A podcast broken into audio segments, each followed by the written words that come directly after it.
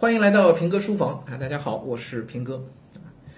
上一讲我们作为一个铺垫啊，我们说了这个焦虑的来源啊，是因为有一堵高墙，有一个标准，或者是有一个所谓主流的体制在那边，对吧？然后你发现呢，我自己在那个标准之外，标标准之下，在那个体制之外，被墙拦住了，那你就就焦虑了。还有我一直进不进去，是吧？特别的尴尬。好，那么面对这种情况呢，你只有两个大的情况，两个大的选择，就是我要么是继续焦虑下去了，要不就是我主动的想办法去摆脱这种焦虑了，对吧？啊，那很多家长，嗯，我们听听我这么讲，你觉得这很愚蠢吗？那你怎么会继续焦虑下去呢？你这总归要想办法去摆脱这种焦虑了。可是我跟很多家长的交流当中，我就发现很多家长其实就是始终停在嘴巴上，停在思想上，说我 我我不想再焦虑了，我要怎么样，我要怎么样，我要去摆脱。但实际上他没有任何的行动，他没有行动的。很多家长都是这样，那个焦虑今天焦虑，明天还是这个焦虑，你没有实际的执行力，你就永远焦虑下去吧，解决不了问题的。啊，那么具体的行动可以是些什么呢？哎，我上讲留了个尾巴，是吧？我说我们可以有有。我归纳起来，无非也就是三种方式去去摆脱这种焦虑的，无非三种啊。哪三种呢？第一种是这样，就是自暴自弃的往下走，自暴自弃往下走，就是我干脆就那个那个标准我就无所谓了，我就不去达到它了，对吧？我对自己的认知就放在那标准之下，就放在那高墙之外、体制之外，你就无所谓了，是吧？把标准降低，因为。人的烦恼从哪里来啊？就是所谓欲望生于悲苦，啊，悲苦生于欲望。就是你的你的痛苦、你的焦虑，都是来源于你想要达到更好，啊。当你自暴自弃的时候，你觉得睡马路我也可以接受，这个时候你就无所谓赚钱了，是吧？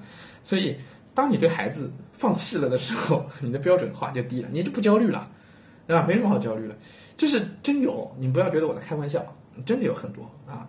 嗯，可能我们听众当中会少一点，但是我现实生活当中看到很多的，比如我们这个，公司里的那个保洁阿姨，保洁阿姨，保洁阿姨呢，家里其实经济条件还可以，但是他们家儿子呢，就属于不太不太出息那种，就你你能想象，一直打游戏啊等等，因为父母都在外边打工，啊，孩子他爹呢在广州在工地上啊，然后他呢在上海，啊，就做家政。他这个就很讨厌，孩子因为也没人照看，然后他呢外边赚了钱呢就给孩子，然后让孩子呢就就给给给学校，让孩子就住读，那学校老师其实也管不了，对吧？尤其周末的时候就完了，这孩子就打游戏啊什么的。那今年呢正好初三要要中考，那么这个就很讨厌了啊。之前呢这个我们这个阿姨呢就特别焦虑，焦虑了有有有小半年了啊，至少半年了，我知道啊，经常看到我们做教育嘛，他经常就跟我们聊这个教育的问题。那他说他们家孩子这个怎么办？能不能不补课？有没有什么办法？啊，这就是焦虑的一个表现嘛，是吧？为什么那时候焦虑呢？因为那时候阿姨一直想着，也得想办法让他上一个高中吧，然后希望孩子这个中考还能上个高中。好，结果到今年这个过完年上来啊，阿姨完全不焦虑了，对这个问题完全不焦虑。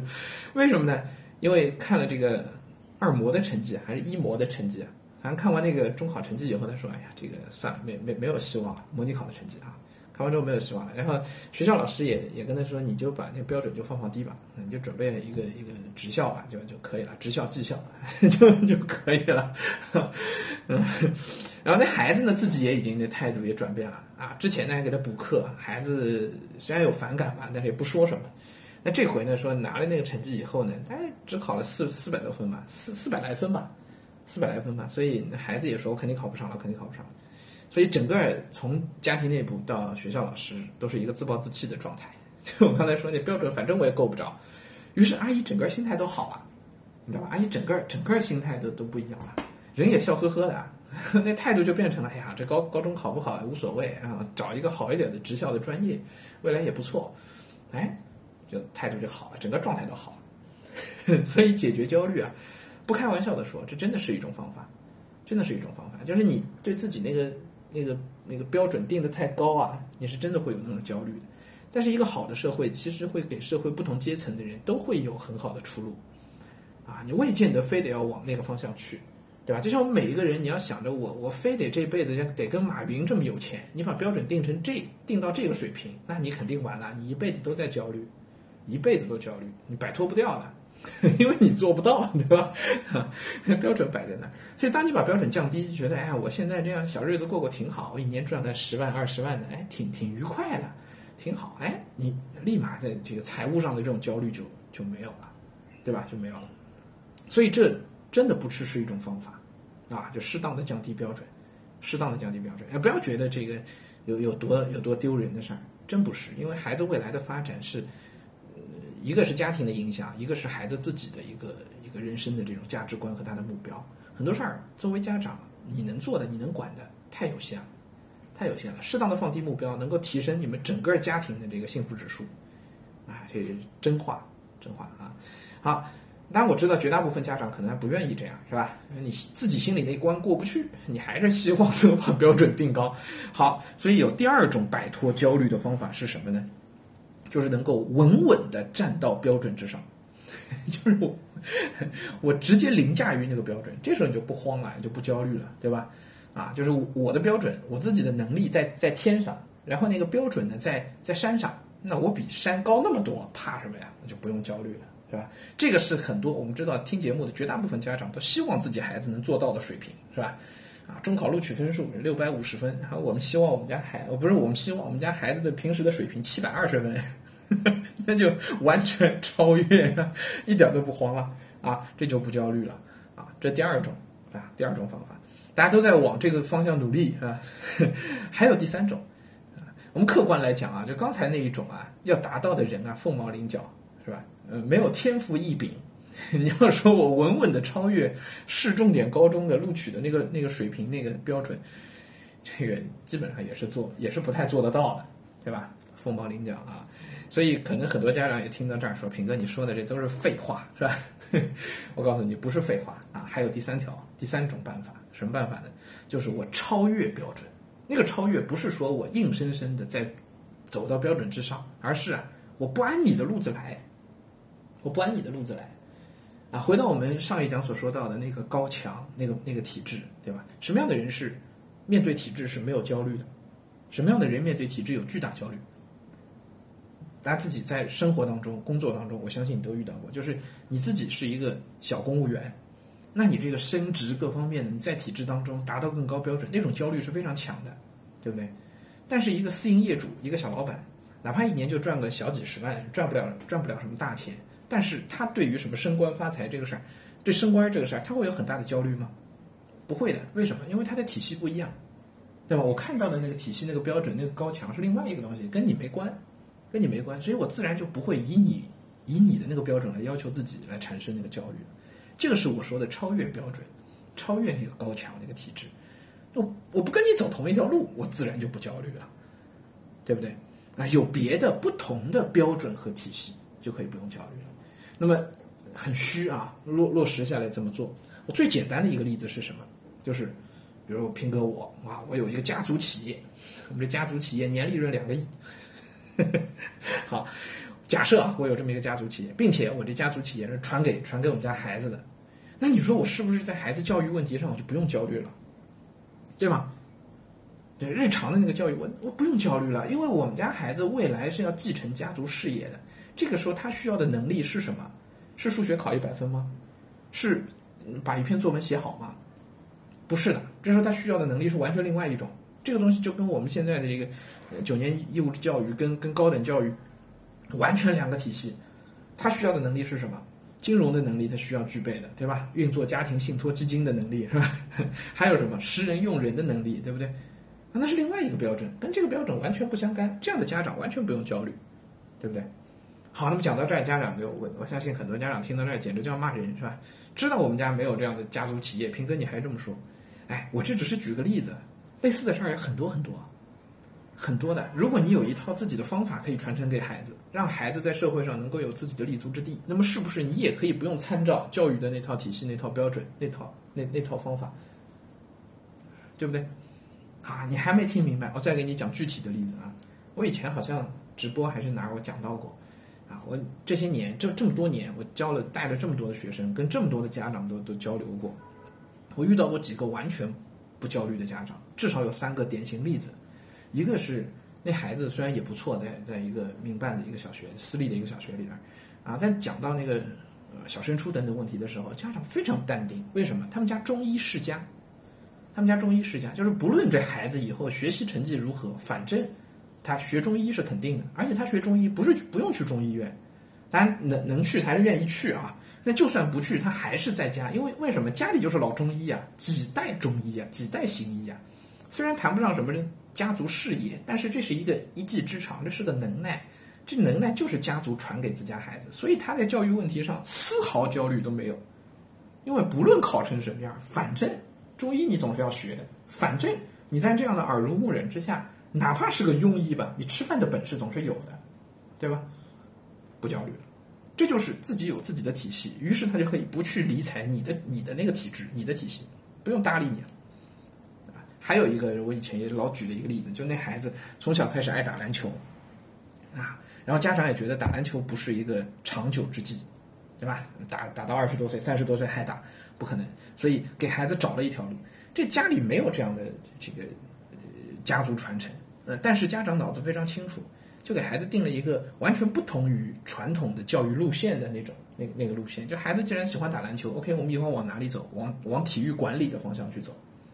往体育管理的方向，所以他给孩子定的那个目标就是去美国的那几所大学里，到时候挑一个几所大学里头的体育管理的专业，OK，直奔那个方向就好了。所以他所有的准备都得往那个方向去。那条路不是千军万马挤独木桥啊，对吧？那条路虽然很窄，可是没什么人往上走啊。所以那孩子要走那条路非常简单。所以那孩子，你说中文作文需要写很好吗？不需要啊。不需要天天找平哥来学作文嘛，是吧？他也不需要数学学得多好，对不对？达到那个标准就 OK 了。你想想，这孩子家长是从孩子四年级左右就已经把这条路基本上看清楚了。他在孩子两两三年级的时候就去给孩子测了，四年级的还就去测了骨龄，测了骨龄就知道这孩子以后也长不到两米，所以就断了以后单纯走体育那条路的那个念念想。但是孩子又喜欢，哎，就往那条路走。OK，很好啊，所以他不用焦虑，对吧？完全摆脱了，还有一个是，很很也是很很很现实的一个例子，就是那个父亲家家里那父亲呢是做搞金融投资的，而且呢人家是搞二级市场，搞二级市场投资，说的通俗一点呢，就是天天坐在家里炒股的，啊，但是呢，人家那炒股跟咱不一样，是吧？跟我们都不一样，啊，人家那炒股是有自己的一套完整的体系方法论，有自己的信息渠道，有有自己的这个应变的方式等等等等。方方法论是非常清晰的，所以我跟他们家长聊起来，他们父母俩天天在家，就是大眼儿瞪小眼儿，一家人永远守在一块儿，只要股票开市，他们就在家工作，啊，那爸爸每天就早上一大早起床，在自家那个地下室里头跑步，然后开盘的时候就坐在电脑前，那就过这样的生活，然后父母俩每天就看书，也不用天天去那个这个盯盘啊，天天去有很很密集的操作，高频的操作都不用。认准几个股票，就是做价值投资，他们就二级市场就这样一直下来了。他告诉我，每年的收益也没有多高，百分之十几二十，啊，可以啦，就就就 OK，就很好。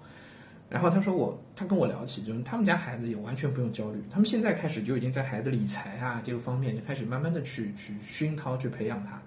他相信，他说到孩子到高中左右就已经能够自己比较独立的去去给他几十万，他可能自己自己可以去操盘，可以可以去尝试去做一些投资。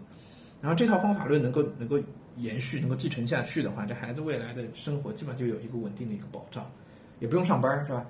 那他这个体系也是完全不同于我们传统的教育的体系的，脱离于体系以外，就丝毫焦虑都没有了，丝毫焦虑都没有了，啊！所以啊，我们一直会讲一句话，就是教育说到底是家庭的事情，是家庭的事情，啊？为什么？就是我刚才举的那些例子，就是很好的一个一个说明。对吧？这些孩子在教育的这条路上都会走得非常的顺遂，啊，虽然也会有困难，也会也会遇到很多问题，对不对？啊，他们也可能要来上点培训班，是吧？要不然也不会认识我啊，要来找一些网课等等。可是他们的那目标不是要去解决内部的焦虑了，而是真的希望孩子有一些这个啊，拓展一些啊啊，能够有更好的素养，对吧？那目标就不一样了，啊，所以就不焦虑了，啊，所以。呃，我想跟大家分享的是什么？就是分享这些案例之后，我想跟大家讲啊，就家长在孩子教育的问题上，很多时候是要你先做好你自己该做的那个事儿，先做好自己该做的事儿，啊，就是当你自己有一个很核心的那种方法论，一个甚至可以继承的一些东西的时候，那个继承不是指钱啊，不是指房子啊，不是实物性的东西，可能是方法论，可能是价值观。当你这个东西是非常稳定的时候，啊，是我们之前讲钱钟书的时候，我们讲到过那种非常恒定的东西的时候，把这个东西传承给你的孩子，你就可以对你的孩子有足够的放心。那么至于这个孩子以后在他成长过程当中，不论是学校里遇到什么，还是感情问题上遇到什么，还是社会上遇到什么，你知道他有这样的方法论，有这样的核心的价值观，他都可以应付玉如，对吧？那套东西，当然孩很多孩子是可以自己慢慢的成长，慢慢建立起来的。可如果家长有，那是不是你在帮到孩子呢？对吧？家长可以把这个东西直接传承给孩子，啊，你自己既避免了焦虑，也让孩子未来的路可以走得更好一些。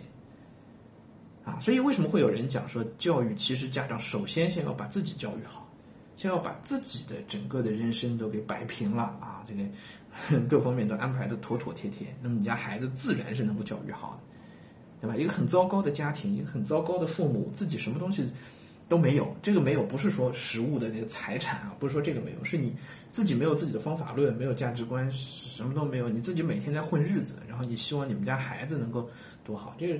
真的是非常困难，对孩子要求太高了，对不对？